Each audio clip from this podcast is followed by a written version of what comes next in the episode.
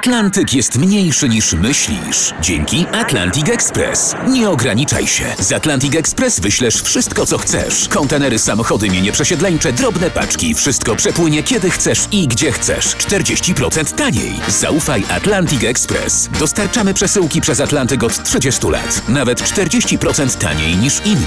Dzwoń jeden osiemset siedemset siedemdziesiąt pięć siedemdziesiąt trzy sześćdziesiąt trzy. Ekspresowo przez Atlantyk. Tylko z Atlantic Express. Jasna Strona Świata prezentuje Marek Tomalik. Gościem Jasnej Strony Świata Bartek Sabela, autor bezkompromisowych książek reportażowych o nieznanych nam zakamarkach świata. Dziś patrzymy na saharyjskie południe Algierii, gdzie mieszają się różne wpływy, ludy i idee. To przecież tam jest wylęgarnia różnych grup bandyckich, przemytniczych. To tam gdzieś Al-Qaida Magrebu, to tam wojny w Libii, Mali. To jednak bardzo niebezpieczny dla Europejczyka świat. Pole minowe, checkpointy. Czym jest Sahara dwudziestego pierwszego wieku?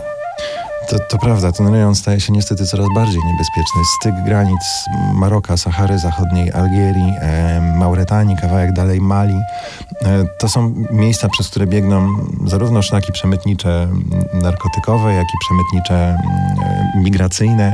Operuje tam e, Al-Qaida Magrebu i po prostu zwykłe grupy, e, grupy bandyckie. To jest rejon e, jakoś, jakoś niebezpieczny, natomiast naj, największym niebezpieczeństwem i utrudnieniem e, dla ludzi żyjących tam, zwłaszcza dla tych żyjących poza obozami, to są pozostałości wojny, która trwała tam między siedemdziesiątym piątym a dziewięćdziesiątym pierwszym rokiem.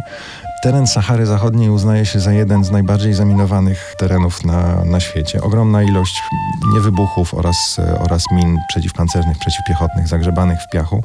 No i e, niemożliwość rozminowania w zasadzie tego terenu. E, niestety zdarzają się przypadki, że, że e, zarówno mieszkańcy tego terenu, jak i, jak i e, Europejczycy, którzy gdzieś tam przebywają, wjeżdżają na te, na te miny. A przytulone do Europy Maroko, największy z krajów pozaunijnych, który jest beneficjentem funduszu Unii Europejskiej, stara się to jakoś łagodzić?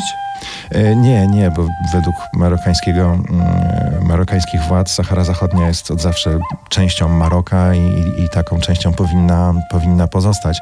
Maroko konsekwentnie ignoruje wszelkie postanowienia O N Z u i nacisk innych instytucji i, i krajów, które od lat siedemdziesiątych nakazują opuszczenie tych rejonów. To jest taka sytuacja politycznie zupełnie patowa. Można by było dużo, dużo o tym mówić, natomiast no, stronie marokańskiej w żaden sposób nie zależy na rozwiązaniu tego tego konfliktu, bardziej na tym, żeby utrzymać takie status quo, jak, jak trwa od lat. Przypomnę, gościem ja po Jasnej Stronie Świata był Bartek Sabela, autor nagradzanych książek reportażowych o trudnych sprawach dalekich nam stron Zambii, Uzbekistanu i Sahary Zachodniej. Dziękuję Ci, Bartek, za Twój czas. Dziękuję a wszystkim bardzo. Słuchaczom R M F Classic pragnę złożyć y, życzenia spokojnego przejścia w nowy rok, który pewnie wielu z nas spełnią się podróżnicze marzenia. Do usłyszenia w dwa tysiące dziewiętnastym i proszę Was, strzelajcie tylko korkami z szampanów. To była Jasna Strona Świata w R M F Classic.